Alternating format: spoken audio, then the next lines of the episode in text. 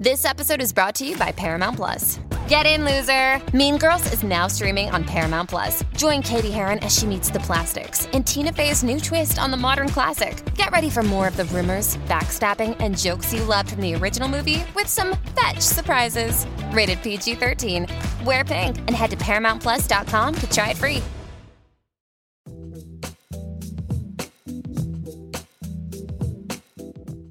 Hello and welcome to Scran, the podcast that champions Scottish food and drink. I'm your host, Rosalind Erskine, and every fortnight I'll be chatting to some of the best known names, producers, farmers, and distillers in this diverse industry. From master blenders to local pub owners and celebrated chefs, Scran is your ultimate guide to eating and drinking your way around Scotland. In this episode, I'll be finding out about the Sea For Yourself campaign launched by Seafish, a public body dedicated to supporting the fishing industry. It's all about encouraging us to cook and eat more fish caught in UK waters. Coming up, I chat to Rachel Green, chef and Seafish ambassador, who tells us why UK fish is an undervalued hidden gem. UK fish, some of the safest food in the world as well. You know, it's good for you, it's safe, and you know, as you say, traceability, seasonality, but it, it's properly managed and properly caught and it is safe on your plate, you know. Jim Cowie also joins me. He's the owner of the Captain's Galley Seafood Restaurant in Scrabster, and he tells us why sustainability and seasonality are key when choosing fish. Keeping it local, the local fishmonger, he knows the seasons. He understands the industry. It's a job, and they've probably been in most of the you know traditional fishmongers have been in it a long time. When you shop locally, in a fishmonger, you're actually getting their experience and knowledge as well. And that's so important. Nick Nairn is on hand to give us his cooking tip. This time it's how to cook some fresh mussels. Drain the mussels, heat a large pan with a tight fitted lid, really hot. When it's hot, put the mussels in, splash in a glass of white wine, slam on the lid. And finally, I discuss my lockdown food favourites and how to make a complimentary drink at home. And then we're going to add the tomato juice. And I don't know about anyone else, but I like a little um, shot of Lea & Perrins and some Tabasco. Just had a bit of spice and some flavour. Welcome back to Scran, and I'm really excited because this week is about an interesting topic eating and cooking local fish. Plus, my guests joined me over video, so it was really nice to see them face to face, albeit virtually. I think you'll agree that eating fish and seafood isn't something that we do enough of here in the UK. I'm definitely making a conscious effort to eat more local seafood at the moment by getting fresh fish deliveries. It's a really healthy food and it's very simple to cook. I'm speaking to Rachel Green, chef and seafish ambassador, and also Jim Cowie, owner of the Captain's Galley seafood restaurant based in Scrabster, Thurso.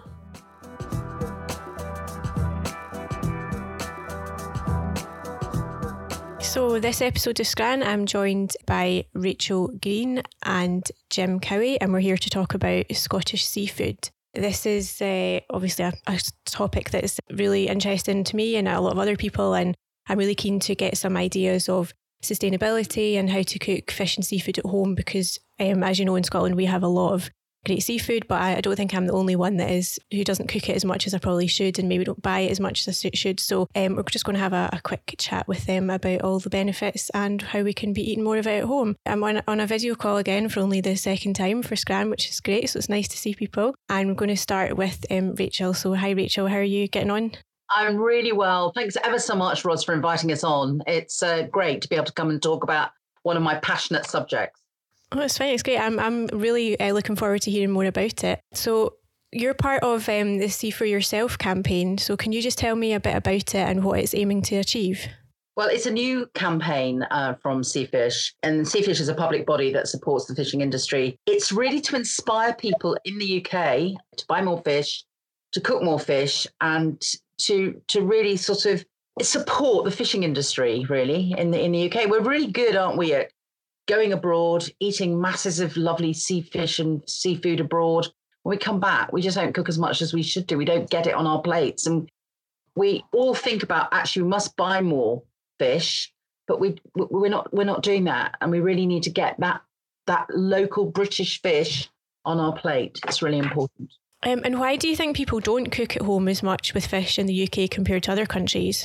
I think that people in the UK are very nervous about cooking fish.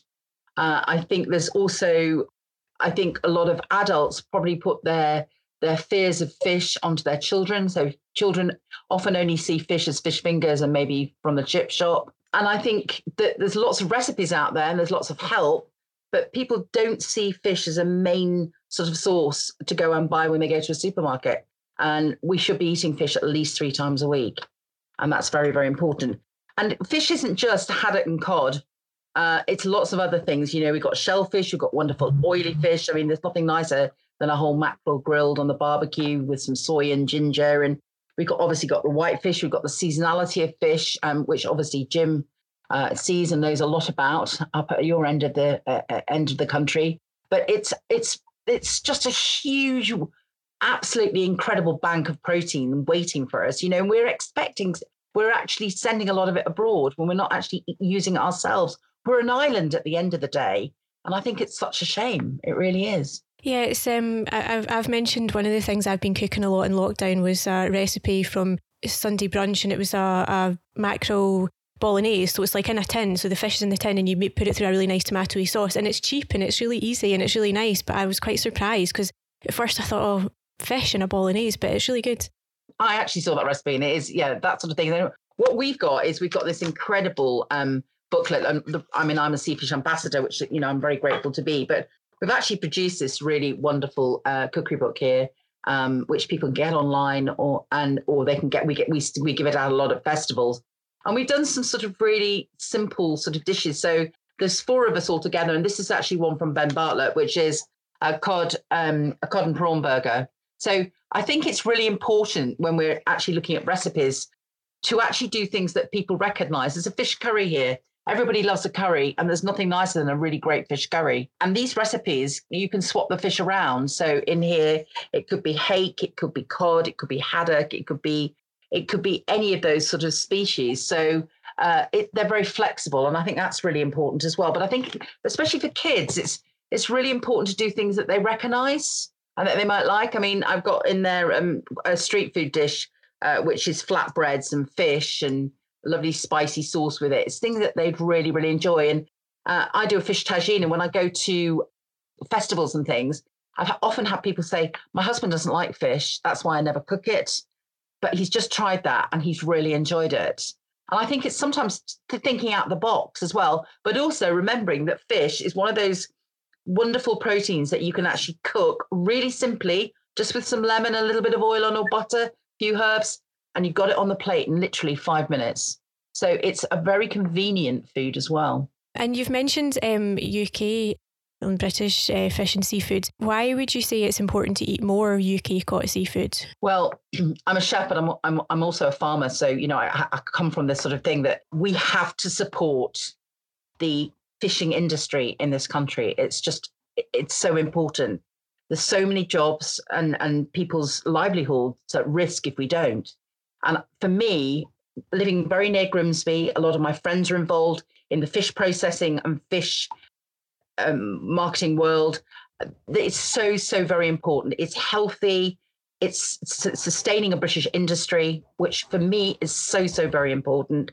Why would you why would you import so much other fish when we have got probably the best fish in the world around us. And I, I think we we need to sort of recognize that. It's it's very simple things that historically that we've always sort of enjoyed, you know, like near me, Cromer crabs. The crab industry, when they're, they're, they're exporting a lot of crab abroad, that's fallen we've seen just um, we've got supported also because of the pandemic we've seen we haven't been able to do that we haven't been able to sell it in the direct markets that we did before so we as a country uh, need to support that industry. We don't want it to fail. Jim, I don't know what you think about that, but you know, it's really, really important. People's livelihoods at, at risk, really.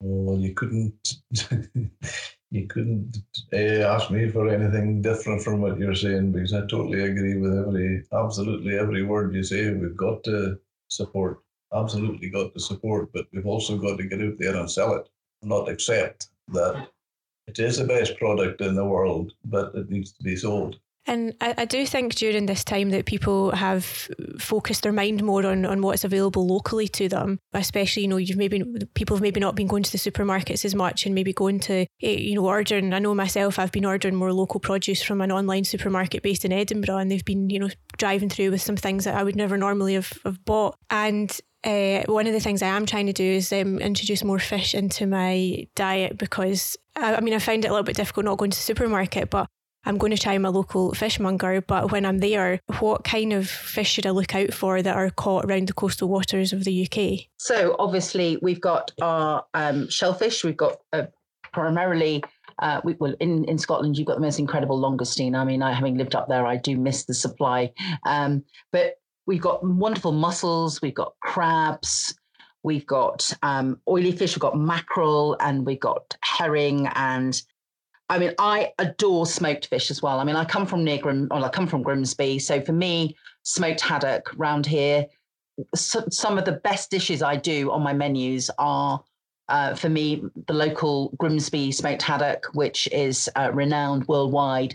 Um, so we mustn't forget smoked fish as well. But obviously, we've got whitefish. Now that depends, you know. Obviously, um, we've got coley, we've got hake, we've got uh, soles, we've got witch, we've got lemons, we've got monkfish, we've got loads, and the it the list is never ending. It really is.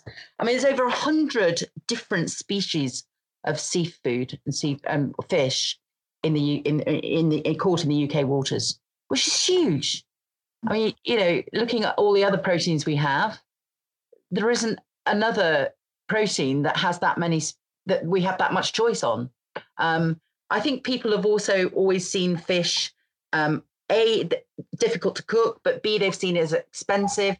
But we have to remember that fish is a wild food and people risk their lives to go out and catch that food.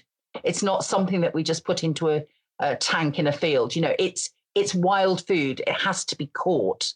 So we must remember that when we're thinking that actually fish might be expensive. It isn't. What it is, it isn't. It's very, very good value. I think. Jim, do you agree with that? Well, every time there was a loss at sea, all hands or a man overboard, my mother always, even as kids, my mother would always say to us, that's the price of fish. It's really, really true, isn't it? So, you know, when we're thinking actually it might be expensive, we have to think that it's actually one of the most dangerous jobs in the world is to go and get fish for us to have on our plate. So we must remember that. So actually, it's really very, very good value and it's so good for us as well. I mean, I always consider fish to be brain food, really. It's so very, very good for your brain. And there's so much you can do with it. And I think we have to get away from it eh, looking at it, oh, well, we've we've always had it with parsley sauce, or we've always had it with this, or fish is very good at taking on other flavors. So one of my dishes that I absolutely love, and I, I love I'm I love hake. I do this lovely Spanish hake when I do it with beans. So I, I, I extend. You don't need quite as much fish, and I have the beans with it a smoked paprika, lovely fresh tomatoes. And it's one of our favorite. We call it we call it spicy smoky hake in our family. And it's like let's have spicy hake, you know. So, and also perhaps thinking about the the dishes we do like, like fish and chips, but thinking how can we do those more healthily? So I do this lovely oven baked fish and chips, and instead of doing it with potatoes, I serve it with um, root vegetable chips and sometimes avocado chips. And then this really healthy mushy peas, which is frozen peas, a bit of mint, bit of basil, and a bit of oil, all crushed up together. So you can think about it. You don't always have to, if it's a, a favorite dish you have, you can maybe think about doing it at home and slightly more healthily. So we've been trying to encourage that as well. Yeah. Um, and for anyone who's not really keen to go out to shops quite yet, what are the options for buying fresh fish or getting it delivered direct to your door? Is that something that's quite widely available? It well, it is around here, and it, it is. There are a lot of vans, and my fishmonger, um, the great Rob Stansfield, um, he has never been as busy with his vans that come and fill up on a Monday and go all, all over the UK selling what they say Grimsby fish from here. So I also know various pubs when they were closed had fish vans in their pub car park selling. Know particularly in Sussex, a friend of mine said, "Oh, I've never eaten as much fish I've been going to the car park to buy my fish. So, you know, let's hope as a nation that we've learned from this pandemic. We've learned that actually the best food you can buy is local British food. And let's keep supporting those people. Let's not just all switch back to what we were doing before. Let's think about where we buy our food from. And let's think where where else can we source apart from the big multiples. And uh, you've mentioned a couple of recipes, Rachel, but um, what what is the main advice you would give to someone who's not used to cooking with fish? The main advice I would give is never overcook it. So if you think it's nearly there, take it off because it'll continue cooking. If you overcook fish, you might as well eat cotton wool because it just you, and there is no going back from that. And fish is always better if it's just slightly undercooked. I, Jim, I don't know if you. Hopefully, you'll agree with me, but just when it's cooked, keep it simple if you haven't done anything before. Also, try and pick ingredients that you, you that, that you're really fond of. So, um, well, I really love curry, so I'm going to do sort of like a little kind of curried fish dish. Or I really like a little bit of ginger and soy, so I might do, or let I might try that Chinese fish. So you're, you're actually already a little bit there because you're loving the ingredients that are going with the fish as well. I, know that sounds a bit sort of basic, but I think that's quite important. Also, remember that you fish is really great on a barbecue. So people are doing a lot of outside cooking. They're doing a lot of barbecuing. I'm a massive. I love just very simple um, baked fish with roasted vegetables and some garlic mayonnaise. I know that sounds again very simple, but and go go on the website, go on go on on the on the Seafish website and look at this recipe book. It's uh, seafish.org, and you've got an, a whole load of wonderful recipes in there from us all. Um, we've even got um, a barbecued sea, seafood pizza. So, got kedgeree and yeah, and don't forget actually, fish isn't just for perhaps lunch or supper. It's fantastic at breakfast as well. Yeah, your traditional Scottish kippers and stuff. I don't know if I've ever had that in my life, but you always have it at hotels and think I should try it one day. You've got to, but um, I tell you what is lovely for brunch, and again, very simple. Um, I've got a great recipe for smoked haddock kedgeree, um, and we had that for supper last night actually, because I thought, what have I got? But I've always have uh, smoked haddock in my freezer. So I took that out, um, and we just made a great big pan of smoked haddock kedgeree uh, and my son, they, they everybody will be having the leftovers for lunch today. But um, yeah, simple, simple ideas, but uh, a really great sort of tool for people to help help them. I also think it's always easy if you're not sure about cooking fish. If you have a nice picture as well, you know that helps you sort of think, oh, mm, well, that's how it's supposed to look. So I, I, think that helps as well. But you know, be it be a little bit adventurous um, and enjoy it. I think that's that's the thing. Get that fish on your plate. Support the British fishing industry and all the other um, businesses that are associated with it. And it's healthy. And I love fish. Yeah, no, it's it's it's interesting to hear all that because I'm kind of thinking to myself with some of the things you've mentioned there, you would maybe normally use chicken, so like a curry or that kind of thing. So maybe people could think, you know, where you would maybe normally use chicken, like why not just try it with fish? Because you know you can get like teriyaki chicken. Why not try teriyaki salmon or that kind of thing? So yeah, yeah. I think that's uh, that's what I was really trying to say. Think of the, the dishes you like or the ingredients you like, and actually just transport fish into that. So we've got I've got a lovely fish tagine in here as I was talking about that that again is so simple and so lovely. And but the great thing about fish is it cooks very quickly. So you get you get your you get your supper on or, or your dinner or, or, lunch or whatever it might be on your plate really quickly as well. Um, i think the other thing that people struggle with sometimes is they don't like the thought of cooking the smell of fish in their home. But proper fresh fish does not smell of fish. It smells of the sea.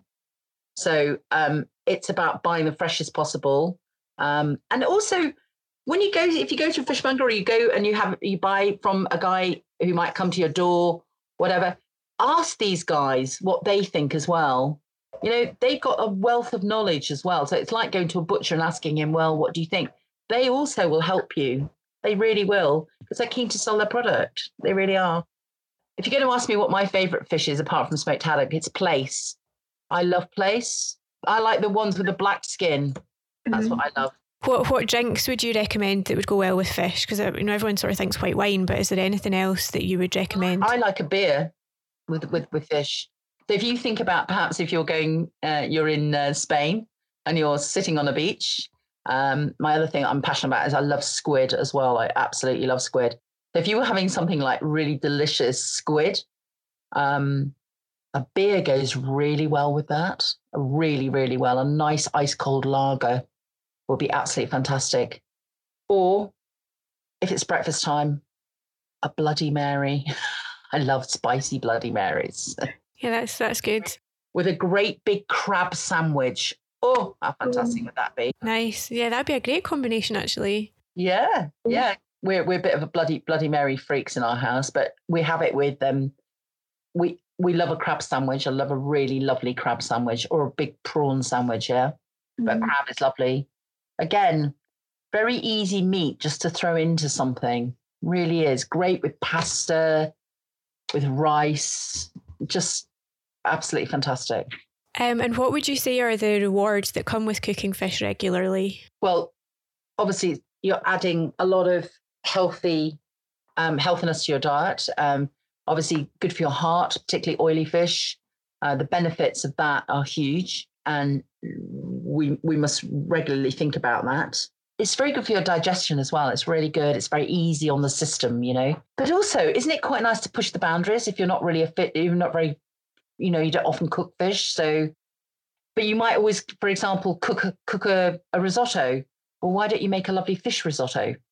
Well, it's um yeah, like I say, the the bolognese I've been making over lockdown. It's started off not sure about it, and I think we've been having it at least once a week for the last I don't know how many weeks. It's brilliant. And we mustn't forget frozen fish as well. You know, there's some very good products, great frozen fish. So having frozen fish in your freezer is is a way of of um, not worrying about buying it. You know, if you can't get hold of it, in sometimes in a, a sort of fresh way. So but I always put smoked haddock in my freezer. I always have a bit of cod or haddock, or maybe I also like coley. So I often have that fish cakes. I'll have it there. I make fish cakes quite a lot. So what I do is make fish cakes and then I freeze them individually and then put them in a bag. Um, so I can just take them out as we need them, which again is quite quite a useful thing to do. So Um, well, thank you, Rachel. We'll come back to you for the desert island drinks and the quick fire round, but I'm just going to speak to Jim a little bit um, about different types of fish that are caught locally and and um, sustainability. I did So- want to ask, I- add one thing about sustainability for me, and I know Yeah. Jim will obviously do do his thing, but um, for me, sustainability is also about thinking about eating the whole fish.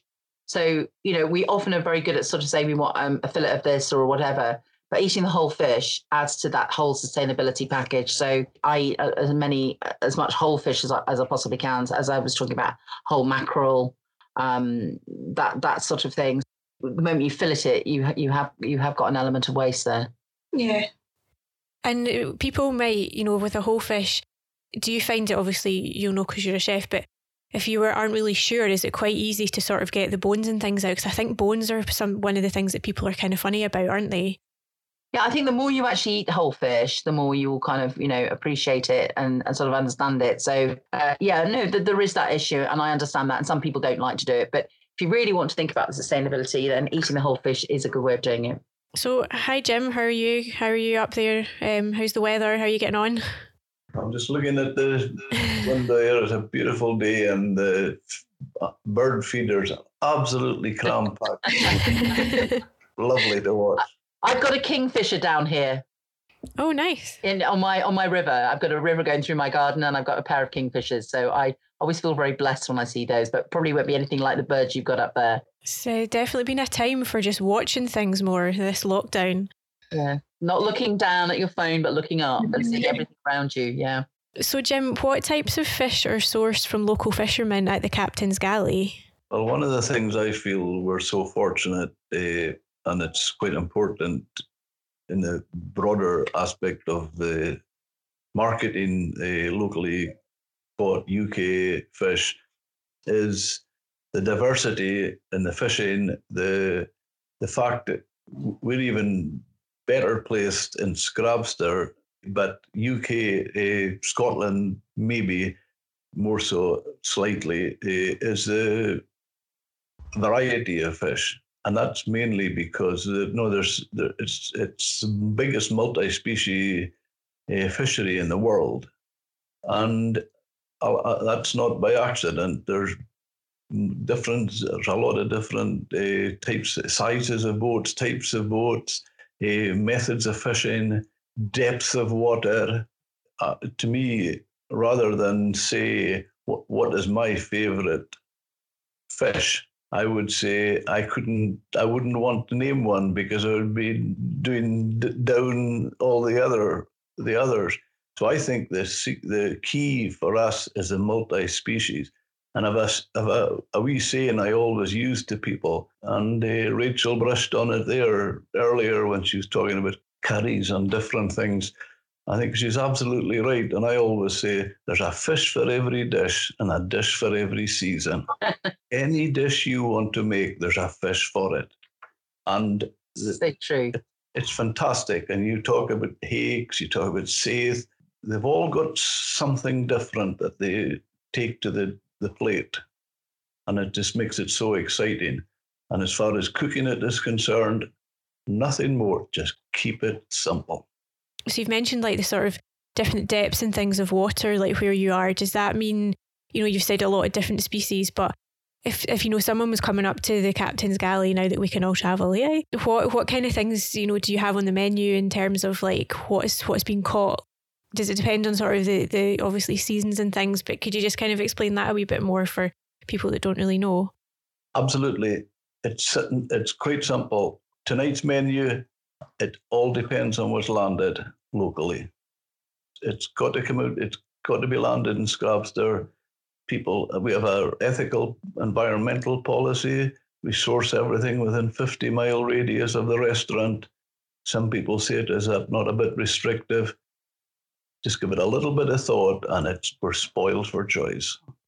It's an unbelievable supply we have. I've seen as we a menu of three three to four entrees, three to four intermediates, three to four main courses before the desserts, and I'll have the high teens to 20 different species of fish mm-hmm. on the mm-hmm. menu. Now, as an example, we very often have duos and trios. So three different fish on the dish, on the one dish. Mm-hmm. I often say to people, tell me three meats that you could put together like that. It's so easy and versatile to work with. Sounds good.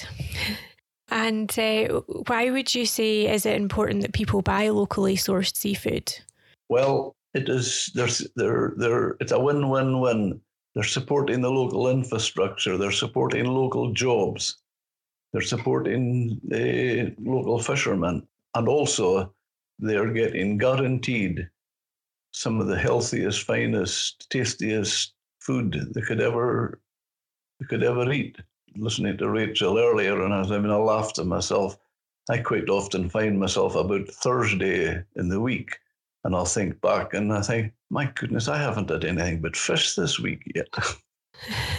Which is good because I don't think many people like the whole point in this is to say not many people are in that situation. We're probably thinking, oh, sometimes I'll think, oh, I've not had enough vegetables or something this week, but I certainly don't think about that. But we really should because you're right, it's so tasty and fresh and easy, and yeah, it's definitely definitely worth um, getting more into. Um, and Jim, how do you work with the seafood industry in Caithness and beyond? As I said, I'm spoiled for location, and uh, it's it's a local. I mean, I've got the benefit as well that I've worked uh, over 50 years in the fishing industry. Although it's a seafood restaurant I've got, I still class myself in the fishing industry. And I go back so far with so many fishermen. And uh, my father was a fisherman. Uh, so I'm deep right in the heart of the fishing industry. And uh, I just wouldn't want to have it any other way. And so, so I've got a tremendous rapport with the fishermen who I class as my closest, among my closest. In fact, here's an example. We're 20, just short of 20 years open in the galley. And I still, I still tell people I have more fisherman friends than chef friends. um, and what are the uh, environmental benefits of buying UK caught seafood? Well, for for the first thing, we we have no food miles. I think I think the environmental benefits are tenfold.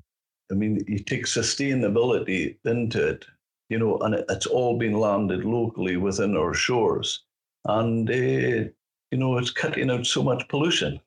You know, if, if we just give it a bit of thought, just and I mean, okay, you could say people could say, well, that's all very well for me being so long in the fishing industry. Ask your local fishmonger.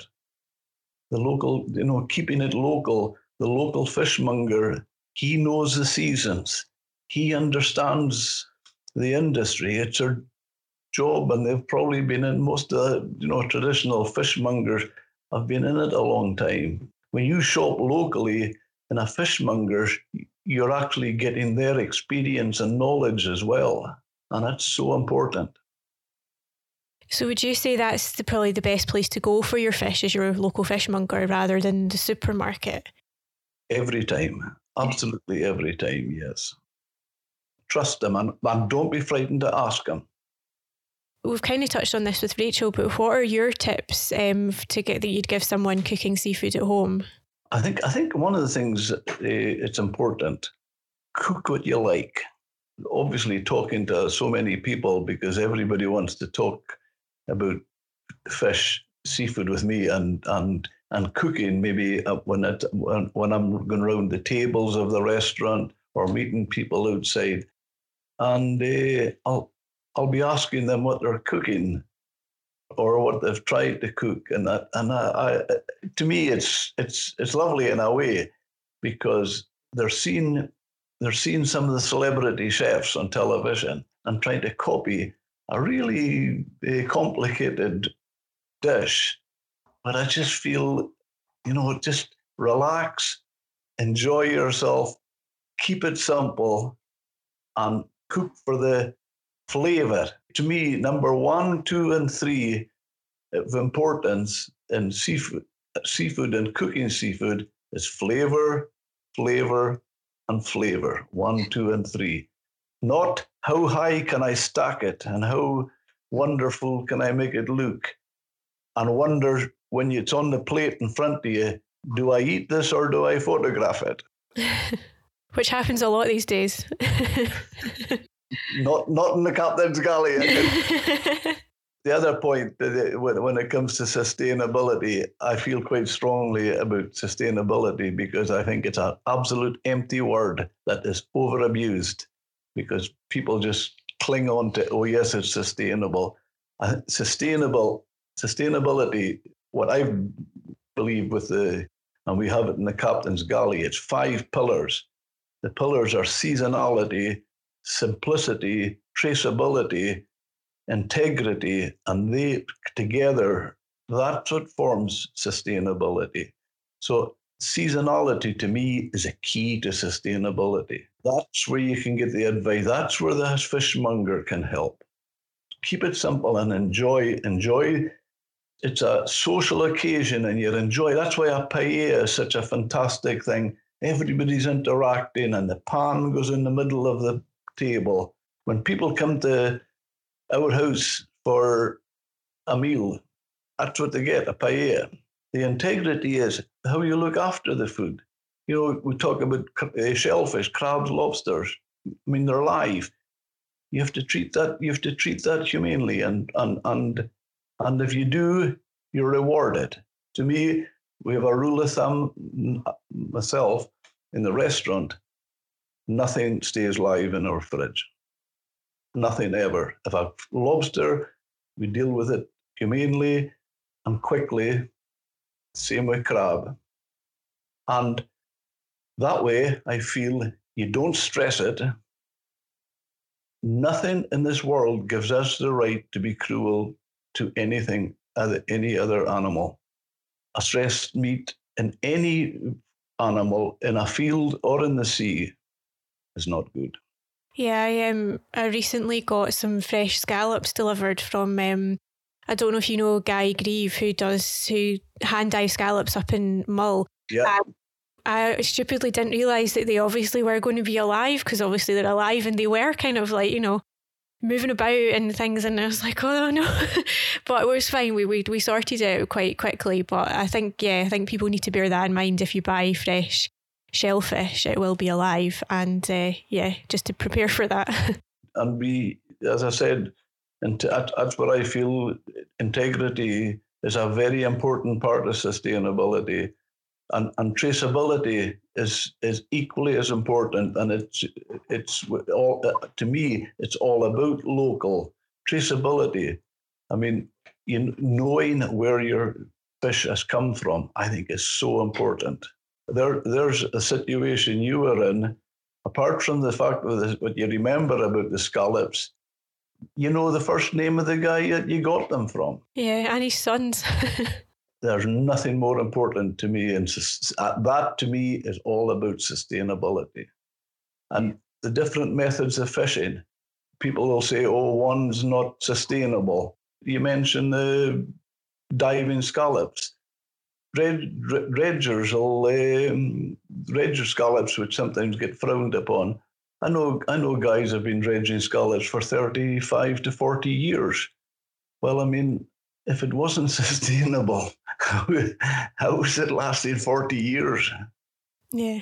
Um, and this is a question for both of you. Um, what would you say is the biggest misconception with seafood within the public? Like, is it do people? Do you think people think it's expensive or hard to cook? I don't feel it's expensive as a food, as a commodity. It shouldn't be sold cheap. It shouldn't be sold cheap. People risk their lives catching it and uh, stack it high, sell it cheap. And what do you do? You just ruin the stocks. So I think taking it from a sustainable fishery right through, I think we should be honest with with with the public. I think I think it's getting that message out. Uh, actually, that it, as I said before, it's a wild food, mm-hmm. and it mm-hmm. has to be caught. It's not there. You have to look for you have it's art.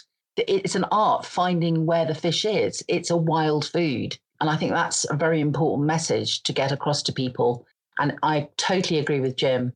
There is no way. I mean, fish it should not be a cheap commodity. It, it, it isn't, as he said, and I said previously. People risk their lives for that, and also for people to understand that as a wild food, you know, sometimes it might be there, sometimes it might not be, and to look within the recipe and be adaptable. You know, a recipe is a guideline. Would you agree with me, Jim?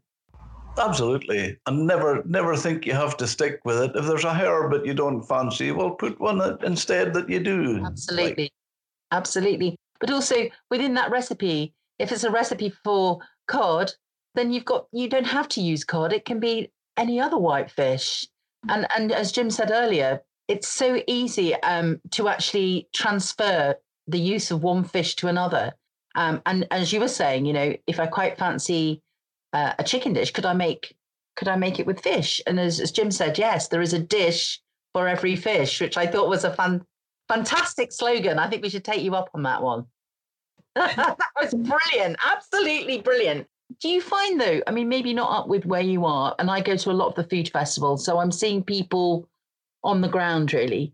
People are still wary of cooking fish. They, they're worried that they, because they see it, and, as I say, we said it shouldn't be seen as, but as something that is a little, perhaps a little bit more expensive. Well, it's going to be more expensive. Uh, they're frightened of ruining it, you know, so they are slightly still wary. And I think we've got to get over that. And we've got to, as Jim said, keep it simple. That's that's the big message, isn't it? One of the things I often often get when I go around at the tables in the restaurant, which I really like to do because I always like talking to people and meeting people and that. But they and they'll say to me, "Oh, were you the guy that came up with that magic?" And I just look. There's no there's no magic. There's absolutely no magic. And, and I, another thing I feel strongly about so I say to them, I give more credit to the fisherman than I do the chef. I agree with you. It's the food producer, isn't it? It's the guy getting that food to you. Um, and we can easily we can easily mess it up. But if it's you know, we're lucky that we can get some fantastic produce. I feel very grateful that I live very near the markets. I'm lucky. There's one thing I feel for certain. You can very easily make a good fish bad. It's Yes. absolutely impossible to make a bad fish good. I'm coming up. I'm coming up for paella. Definitely. I think we all are. There's no. Used me. Uh, the, the only thing I can't guarantee you right now is what will- what will be in it because it'll just be whatever is landed on the day. How fantastic is that? I'm you'll even definitely going to meet, come and you'll see even you. meet the fisherman. You'll, e- uh, well, you'll even meet the fisherman. Am I allowed to come up then? I haven't been up your way for, for many years, so definitely. I'm on my Oh. way. Yeah. And I think Oh, that's really good, you know, and it's really, really great that um to do so- a dish like that and sharing it, you know, so what a lovely, lovely thought, you know, sharing a great big dish of locally caught fish. Oh, I can see it now, steaming away. Yeah, I think I certainly think we're all now quite hungry for lunch. um, so there's a, a couple of um, parts of the cod the cod pie. I was about to call it podcast. oh, I'll try that again. Um, there's a couple parts of the podcast we we ask everybody, um, and the first one is desert island drinks. So, um, okay, Jim, if you could only take three drinks onto a desert island, what would they be and why? When you mean three drinks, anything could be any and it doesn't have to be alcoholic it could be any drinks yeah, I, I wouldn't want to be boring. I would say, were we going to have seafood in the island? yes Well, definitely water, good, fresh, clean uh, water, and a nice dry white wine and a light red. Nice Chilled red, a nice chilled red. A nice one that you can chill, a Pinot Noir or something like that, and a nice chilled, dry, must be dry white wine and sounds good and gallons of water. and rachel I have to say, I was going to say water as well, but some really, really great water, you know, because you can do so much with that. So that's really important. Mine has to be a Bloody Mary because I absolutely love a Bloody Mary. He's laughing at me, but I love a Bloody Mary. Um, very spicy. With I'd like to. I have to take all my bits with me. Always put a bit of horseradish in there, and I'd like that with some of my shellfish. But I think also a really great rosé for me, a, a, a lovely rosé from from Provence probably. But then it's difficult because I always like a cup of tea, so I'd like to take my tea bag, my tea with me. It's difficult, isn't it? Yeah Find a few herbs on the island to chuck into some boiling water. So You're very brave, Rachel. I was going to say coffee, but I thought I better not. I'm not a coffee drinker. I'm a tea drinker. So I like I like my I like my Earl Grey black. So that was that'd be okay. There wouldn't be any milk anyway. I love your honesty. oh, there's one thing you'll always get from me.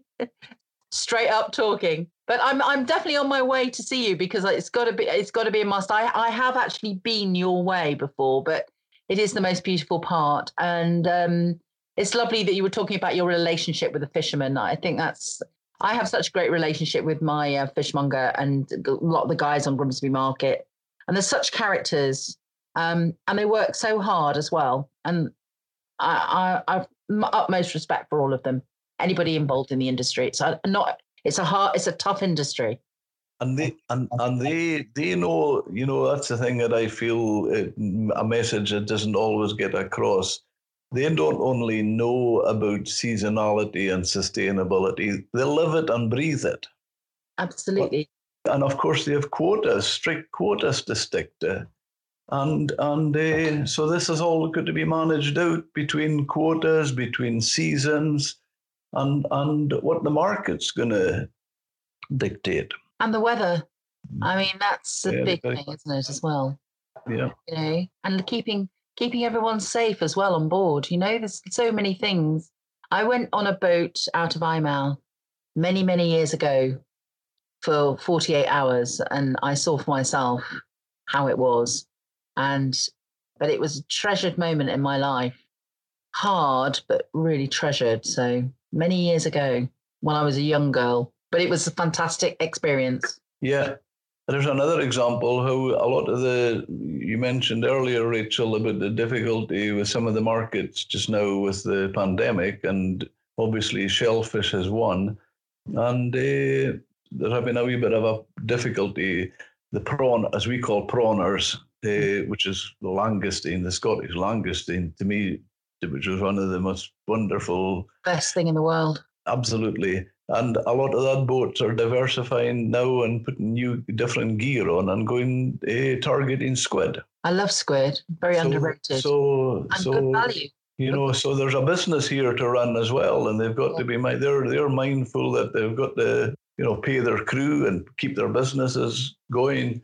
Same with the bigger boats, uh, fishing rockall. There'll be a rockall season, and uh, for where they're catch haddock, then then they start spawning. Of course, they're so so they leave them then, and then a few months after that, they're back, and there's a, a fantastic squid fishery. And the important thing for that, it's a non-quota species, so so it it it means that it's giving the fishermen a wee bit of a break. Mm. On their on their quotas and and uh, so it's it's a valuable income to their annual uh, gross catch. You know, fisheries like that. I think we also need to say, Jim, don't we, that you know, UK fish, and I said it earlier, some of the safest food in the world as well. You know, it's good for you, it's safe, and you know, as you say, traceability, seasonality, but it, it's properly managed and properly caught, and it is safe on your plate. You know, and we can't say that about all the food in the world. Especially given what's might be about to happen with food standards. exactly. Well, that's the, the other thing I feel, Rachel, you're absolutely so right there, is that it is it is so well monitored as well. And Absolutely. you know, when, when people come to me and say to me about different species and what should I eat and what shouldn't I eat, I, I kind of almost say, well, look, don't worry about it. They're so well managed and monitored that uh, that's all done before it comes to you. And well, with what's happened in the world and where, you know, what's happening in other markets in the world that aren't safe, and we are not taking advantage of this incredible, as you say, incredible, varied amount of species of fish in our waters that's safe. You know, we have to look, we have to eat from home.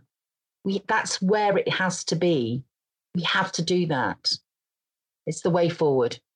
Do you do you eat a Scottish prawn from lovely cold waters of the North Atlantic, or do you get them farmed from the most polluted no. waters in the world? I tell you what, I can taste a Scottish langoustine now. When I used to live in Edinburgh for six years of my life, and I did a lot of catering up there, I was a student there at catering college. And for me, there is nothing quite like a Scottish langoustine. That sweetness. In fact, my mouth's watering at the thought of a plate of those with a great big piece of lemon and some mayonnaise, homemade mayonnaise. Oh, I would be in, I would be in prawn heaven. one of the fantastic things also about the UK in general, especially even possibly more so, and I feel in the, the North Highlands, Scotland, is we have very definite seasons. Yeah.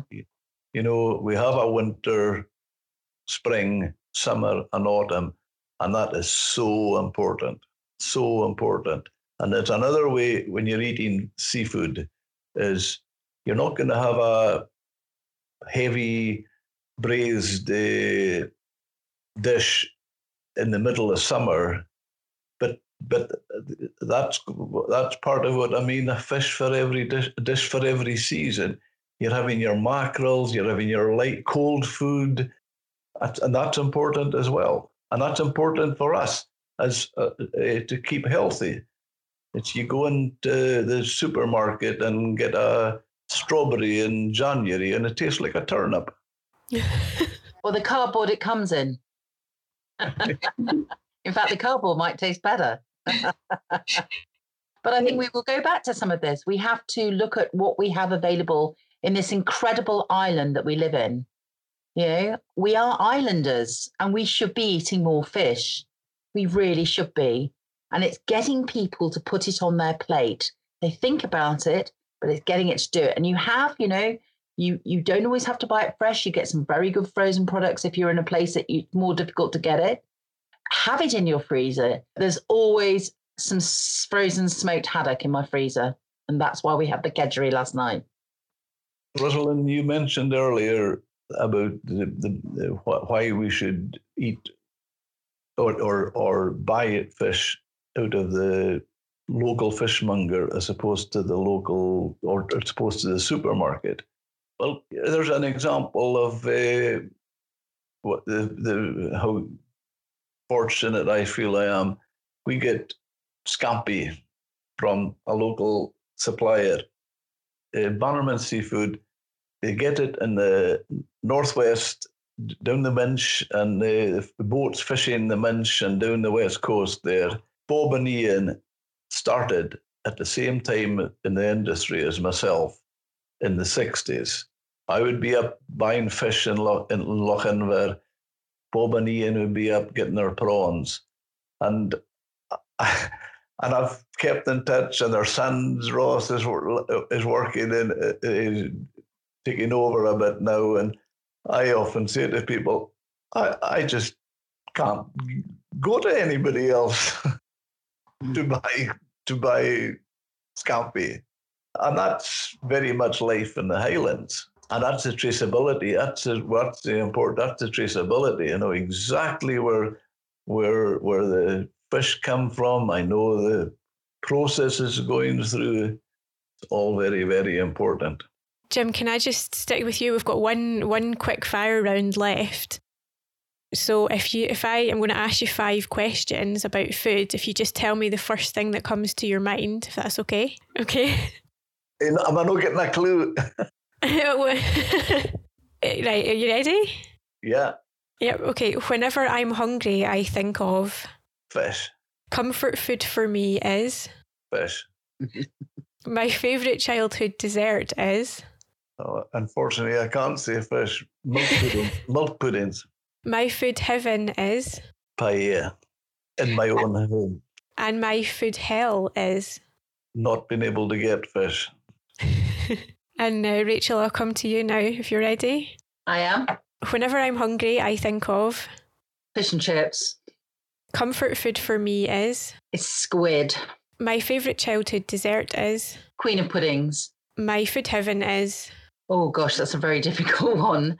I really, really love a lovely piece of um, grilled Dover sole with lemon and parsley and lashings of butter and capers. And my food hell is celery. Oh, so you don't have celery in your Bloody Mary? I do actually, but I, don't. I don't it more. I have to say. I'm actually trying to think what would be my food hell. Actually, can I change that? Licorice. I absolutely hate licorice. I couldn't even get it anywhere near me. Okay, that's great. Is there anything else we want to touch on, or the only thing I would like to say is that I realise that possibly buying fish from a a multiple from a supermarket might not be unless it's a lot of them have wet counters now. Mm-hmm. Um, I think to get people to buy fish, they they will sometimes they will often buy it from a supermarket. So I think it is also to encourage the multiples to support the British fishing industry and flag up which is their British fish probably on their fish counters would help. Yeah, that would be helpful. Just a thought, because a lot of people do go there, and it's very easy for Jim and for myself because we're kind of we've got the we we can do we can but sometimes people particularly in the center of the UK might struggle a little bit more so we need to encourage those multiples to support the industry more not just by saying they're doing it but actually physically doing it so showing what's british on their counter and encouraging the sales of that british fish yeah that would be good then Jim, I'll definitely be up to visit you. I was in Scrabster last year getting the ferry over to Orkney and I wish I'd known I could have come in. We're right in front of the ferry terminal. I think I was running late as well, so I was just like trying to get the car on the ferry. I'm definitely coming up, but you're all welcome here. Come down yes, to Grimsby uh, Smoked Haddock. You're not going to get the smoke houses. Rachel, the bad news, you're not going to get Dover sole. I'll give you a witch. but you'll love I it. like Which. I love witch, actually. But you know, a Dover sole always kind of reminds me of my dad many years ago. Um, he he it was always his favourite. So it always reminds me of daddy. So I when the Maldon Sea Salt had their 130th anniversary, they took a food book, a, book, a cookbook out, they did, yeah. and and Are you they in there? sorry, Are you in there? yeah, they asked me. They've actually put two two of my dishes, and one of them was a megrim sole, but I baked it in salt. Oh, how amazing. How amazing and how simple and delicious is that? So The best part is when you crack when you take it out of the oven and crack the salt Yeah. and take it off, and you get the ah, the Smell. smell. Yeah. I'm really hungry. I know, so am I. Fancy some paella. I think I've got 500 miles to drive to you, Jim, but I'm on my way. Oh well, you might see me down there because, as I said, yeah, I absolutely love that area. Love Any- that. yeah, I'm I'm in the right in the heart of the Lincolnshire Wolds, um, in great farming country here. So, right, Thank you very much, um, Rachel and Jim. That was a great chat about um, British seafood and fish, and I'm really looking forward to trying some of the recipes you've um, you've mentioned, and hopefully coming to visit both of you soon. So thank you very much for your time. thank you. Thank you. Very much a pleasure. That was a really interesting conversation with Rachel and Jim. I think both Rachel and I are really keen to try your paella, Jim, so we'll hopefully see you soon. I think some of the main takeaways from that for me are it's important to shop not only from your local fishmonger, but also be mindful about checking seasonality and where fish has come from in your local supermarket. When cooking, it's great to know that you can slightly change recipes too. So, for example, if you don't like cod, try swapping it for haddock. As Jim said, there's a fish for every dish. I'll link on Entale, our interactive podcast platform, to some Seafish recipes that Rachel mentioned. The discussion around sustainability was also really interesting, especially that by eating local fish, we're avoiding transportation pollution. It's also great to hear that there is responsible sourcing regulation in the UK that protects stock from depreciating. I'm going to definitely try and avoid fish that are imported far and wide and instead enjoy what the UK has to offer. There were also some key points about traceability, and now knowing that UK fishermen risk their lives to catch their stock is really eye opening and makes me realise as a consumer how important it is to support this industry and the workers that are part of it. Next up, Nick Nairn is back with his cooking tip. This time it's how to prepare and cook mussels, which is a lot easier than you might expect. Well, well, every single bit of seafood has a different set of instructions. You know, for instance, razor clams are really tricky to cook because they, they don't take more than about 30 seconds of cooking. Mussels, on the other hand, are quite forgiving. Um, so I'll tell you how to cook mussels. You wash the mussel, mussels and leave them to soak for 20 minutes and they'll purge themselves. And then you debeard them and you discard any that are broken. Drain the mussels, heat a large pan with a tight fitted lid, really hot. When it's hot, put the mussels in, splosh in a glass of white wine, slam on the lid, and it'll all start steaming and, and steam will come out everywhere and make lots of noise. And then as the mussels open, they release liquid and they'll cool the pan down. Once it stops steaming, you need to keep the lid on until you see the steam coming back out again. It depends on the heat, depends on the amount of mussels, but it's about five minutes or so. When the lid starts to lift and bubble again, drain them into a sieve, and that's how you cook perfect mussels. Then you can go on to flavour them with lots of different things. So classic moules marinière, strain the, the liquor, uh, return it to a pan, reduce it down, add some cream, add some chopped garlic, add some chopped parsley, squeeze a lemon, maybe a little bit of lemon zest, and then return the mussels and, and toss them through to coat them in the marinière sauce. Thanks, Nick. Mussels are a food favourite of mine, so I'm looking forward to trying this at home. Finally, here's my lockdown food and drink of choice, which you can try at home. Welcome back to my kitchen in Glasgow. My lockdown cuisine of the last couple of weeks has, incidentally, featured a lot of seafood. I got delivery of fresh hand dive scallops and rope grown mussels from Guy Grieve and his sons. Guy owns the Ethical Shellfish Company and would normally supply restaurants and hotels, but is now offering a home delivery service. I think it was about six hours from sea to plate for my scallops, which, despite having seen Guy shuck them on the Great Food Guys, the BBC show, I had some trouble, but got there in the end and it was well worth it.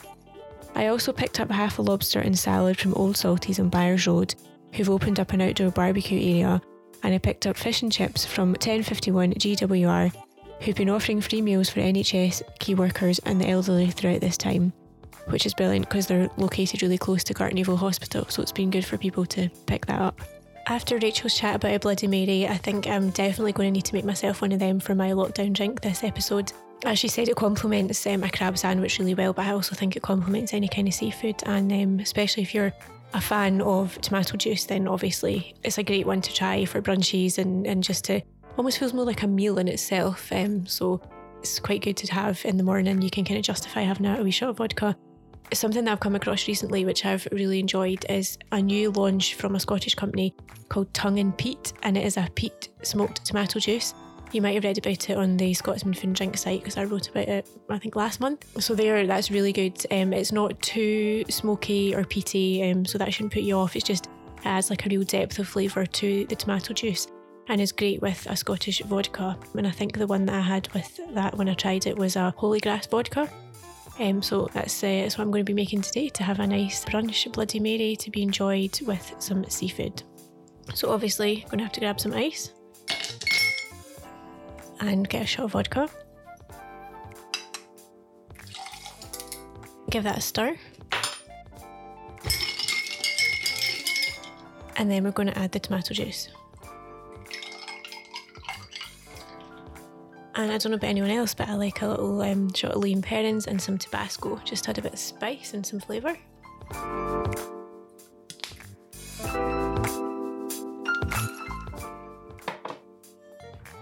And although it wasn't Rachel's favourite thing, I think it uh, Bloody Mary definitely needs some celery, so just grab some of that.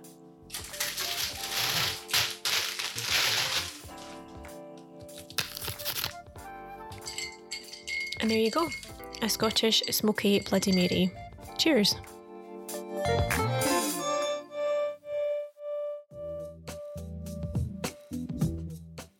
Thanks again to my guests Rachel Green, Jim Cowie, and Nick Nairn. And of course, thanks to you for listening to this episode of Scran.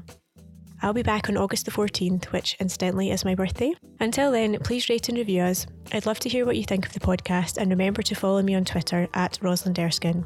Like any foodie, a five star review is what we are after, so please get rating Scran. This is a laudable production, and you can get Scran wherever you download your podcasts. But for interactive content, including guest pictures and other related links, download the Entale app, which is available on Android and Apple. This episode was presented and co produced by me, Rosalind Erskine, and co produced, edited, and mixed by Morven McIntyre.